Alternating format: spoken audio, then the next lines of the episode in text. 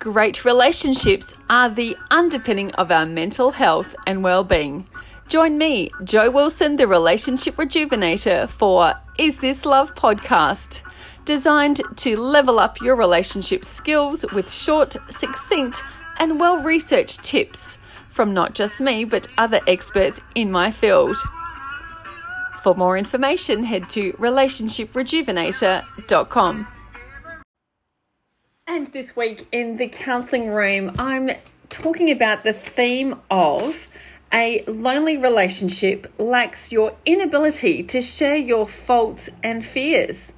So we all arrive into our relationship with past experiences that have harmed us, as well as our own choices that we thought were good at the time.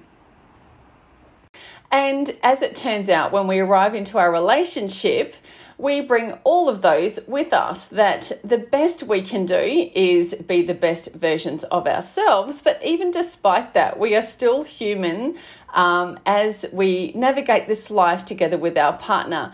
As you could imagine, all the challenges of our life, with our career, all the things and the horrible things that happen to us and the nasty things that people say tend to stick. And as um, a result, if we don't enjoy a controlled thought life if we don't ensure that we pay attention to ensuring that we realize that we are miraculously, uniquely created, that we can overcome the awful things of our past, that we can ensure that we create new neural pathways that ensure that we have nurturing self talk that overcomes all of that, that we still, despite this, can turn up into our relationship as a um, flawed person. This is normal. And so, what I wanted to just let you know today that when couples like Bruce and Leonie come into my counseling room, they often feature um, a lack of their inability to share what um, they're scared about, what they're fearful of, and what also is something that is bothering them on an ongoing basis. And why is this? The reason is is that we often are ashamed um, of our choices of the past. We are ashamed of who we are.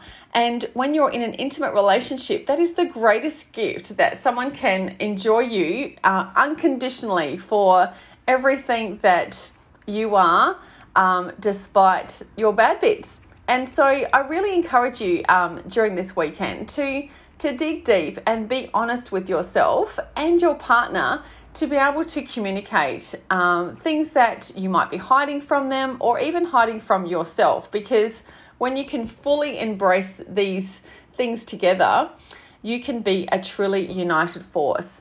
Now, a couple of things that I find that couples will often gloss over in their relationship is that some huge things. Men, particularly, if I was to stereotype them, will be more likely to hide information about finances when things aren't going well.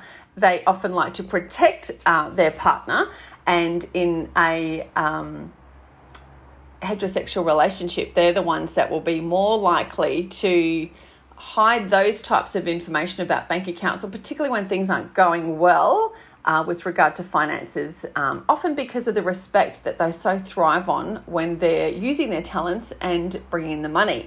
And naturally, it doesn't always go well. And so, hiding that from their partner is usually that's a topic that they would normally um, not disclose. Women, on the other hand, I wonder what you're thinking that they don't disclose, and it's what they spend on their beauty. Um, they might be hiding funds for Botox injections, very, very common that they don't want their partner to know that they're spending on that. And often the guys, yeah, they're not really so big on the makeup and they're not so big on that type of um, yeah expenditure on beauty, and that's why they hide it. So. Um, just it's a, it's worth it to be upfront um, to be able to talk through these things about why you want to spend money on beauty. It's okay. Um, it's it's for you to enjoy this together for you to decide where your money goes. Um, that's something that you should be able to be completely transparent about. And trust me, when I can coach couples that come in like Bruce and Leonie that are withholding this information, they feel that the, um, a huge burden has been lifted. They feel so much lighter when they've got that off their chest. whilst the information might not always be received um, well, it's making sure that um, we create a space with the couple where it's an unconditional um, environment where they can feel that they can have the courage to speak freely and honestly and know that their partner will ask them questions, that they will um, be able to self regulate themselves, and that they will be able to attentively listen as to why they were hiding it in the first place. One last um, thing that I need to mention is that omitting information is also. Um, yeah, that's also deceitful. So, leaving stuff out, that actually counts. So I'll be talking to Salt uh, 106.5 um, together with Steve um, this Friday morning, and it's actually Honesty Day. So there's a good uh, reason for you to actually think about what are you not being honest about? What could you be more transparent about? Because it's actually good for your relationship.